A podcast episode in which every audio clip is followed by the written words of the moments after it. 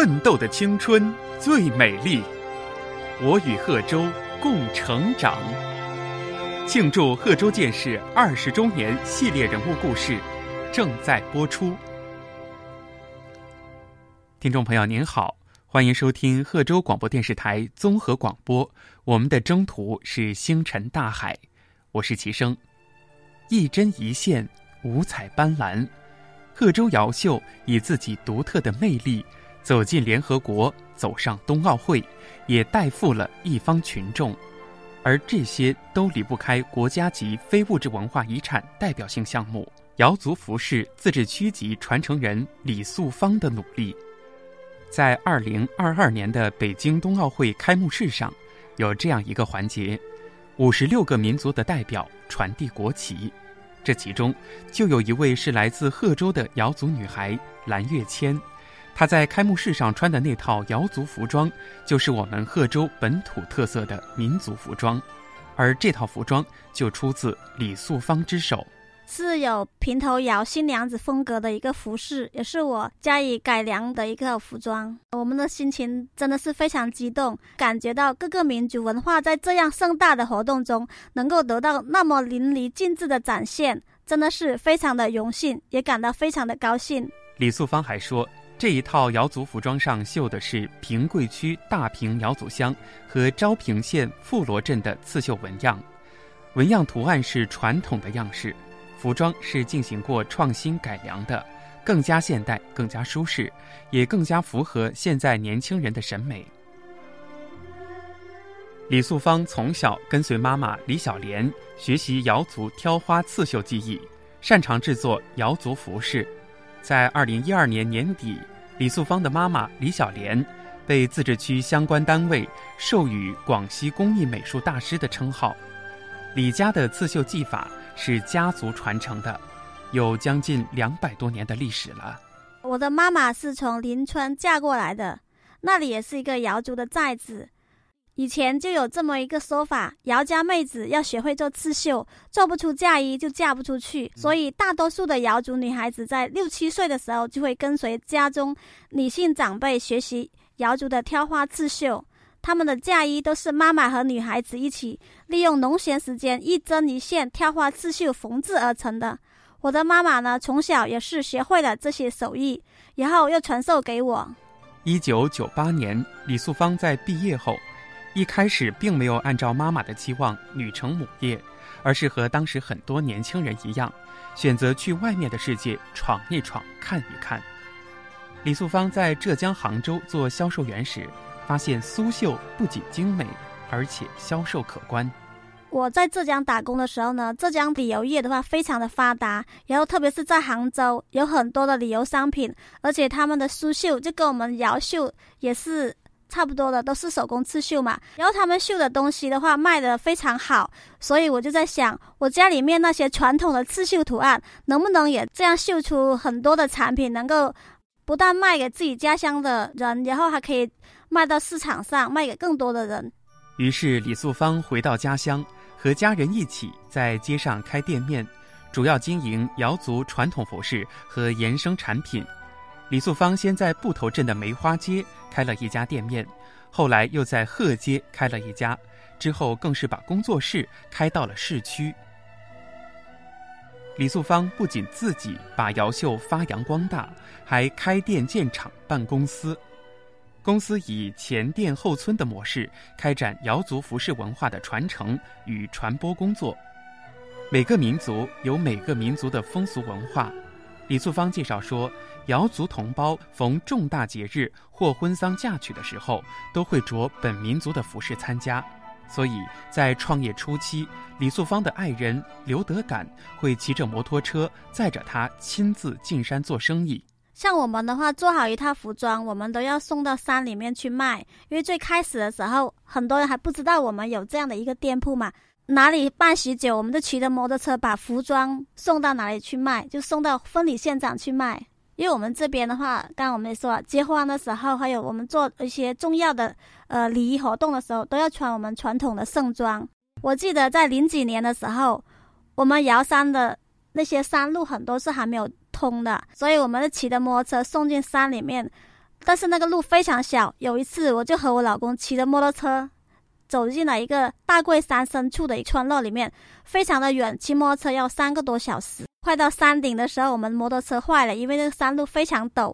但是幸好我们在山顶上，手机还能打电话。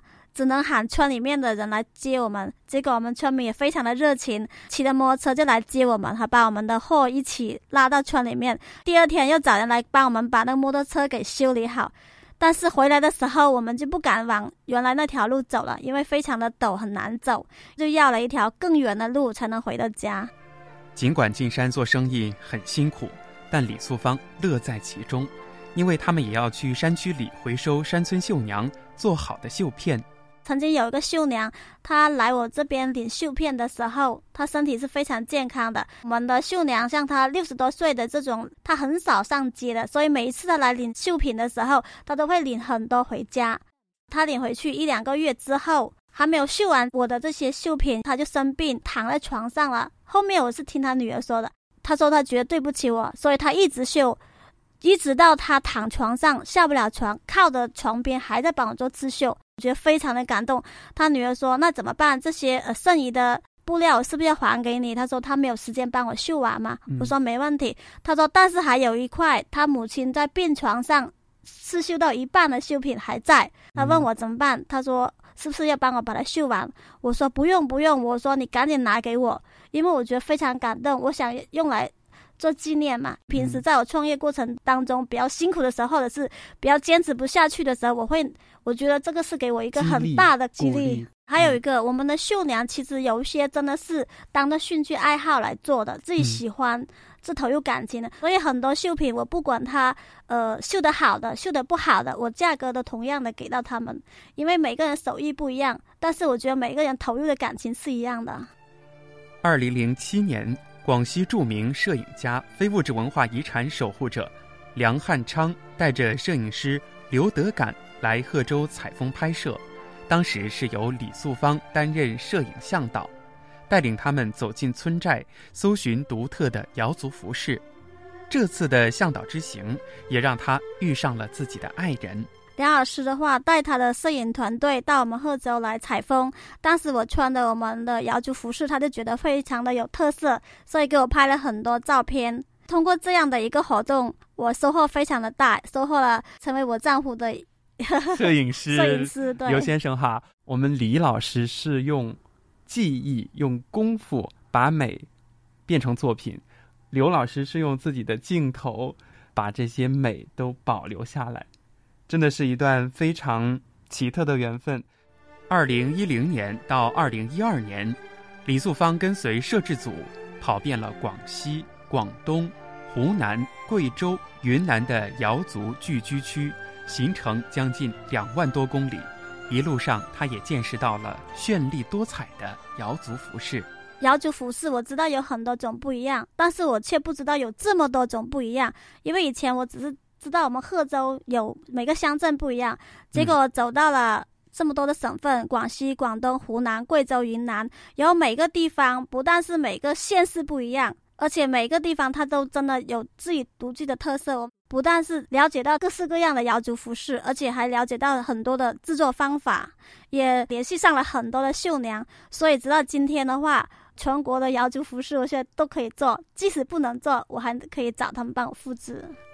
二零一一年，李素芳在贺州市成立了瑶族文化体验馆，让瑶族文化有了一个从山村走向城市的窗口。瑶族文化体验馆是公司前店后村模式中前店的模块，也就是市区的店面。主要设置有产品体验展示销售厅、大师和传承人工作室。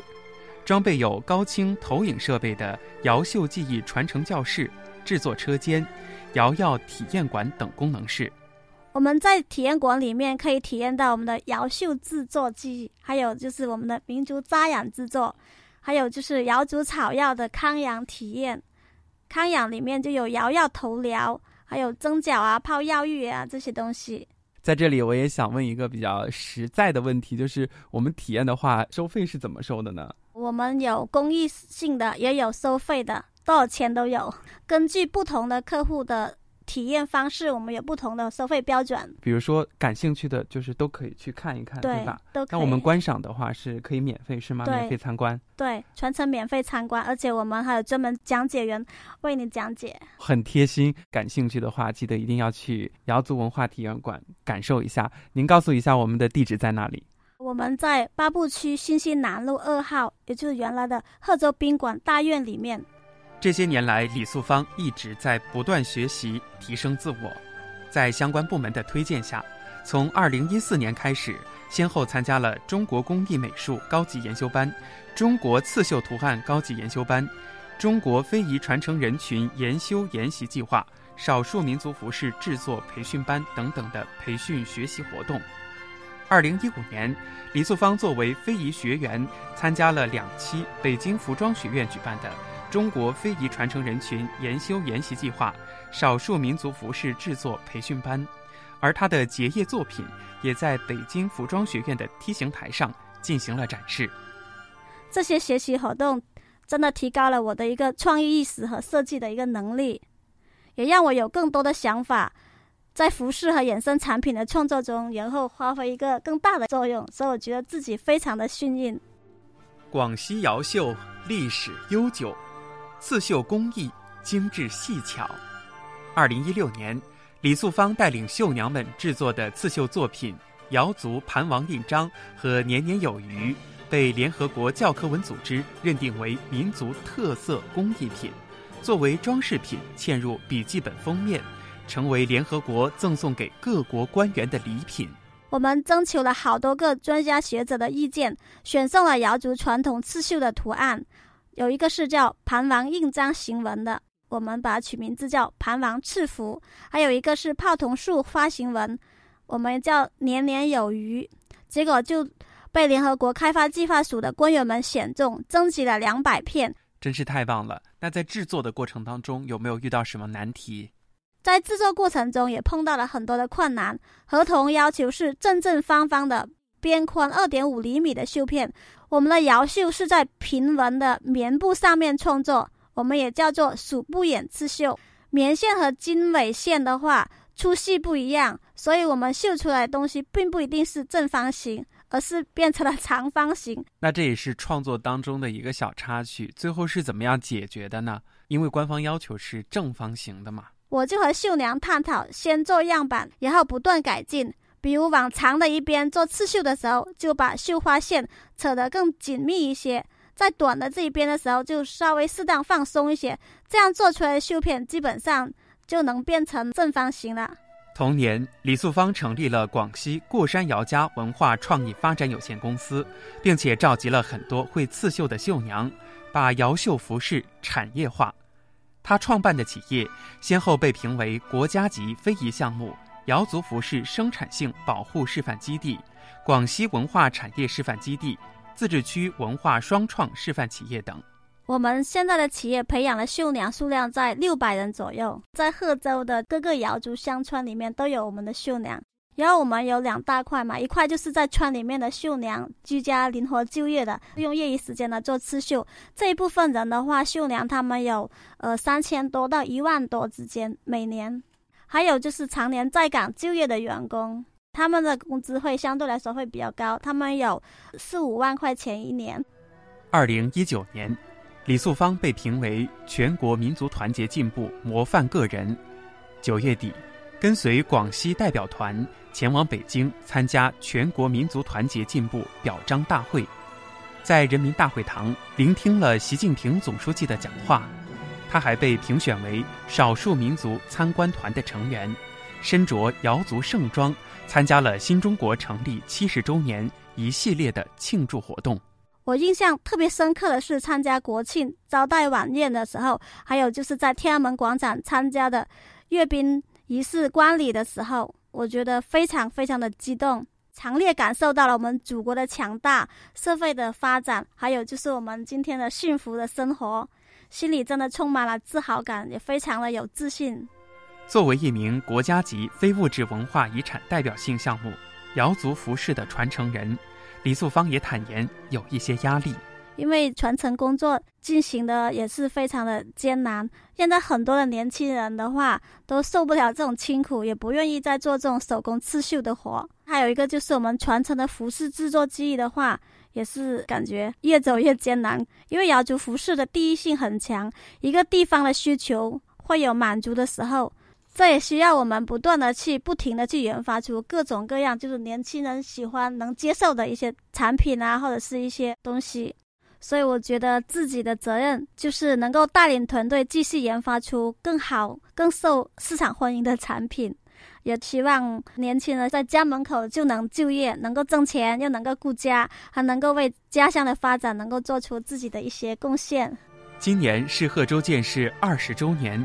李素芳也希望为这座城市发展的更好贡献自己的力量。我的期望就是能够继续开展我们瑶族优秀传统文化进校园、进社区、进村团，也为我们的文化振兴做出自己的一些努力。嗯，二是能够依法依规经营好我们的企业，为家乡的同胞们能够提供一些就业的机会，大家一起富裕。也为我们的乡村振兴和弘扬民族文化贡献自己的一份小小的力量吧。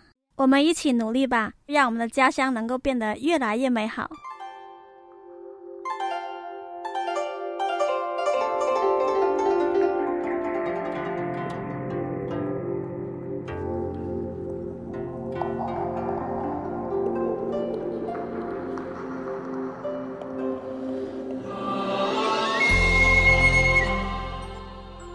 细细手中线，绣出瑶族多彩生活；件件艺术品，记录时代宏伟画卷，传承民族精湛技艺，带动群众共同富裕。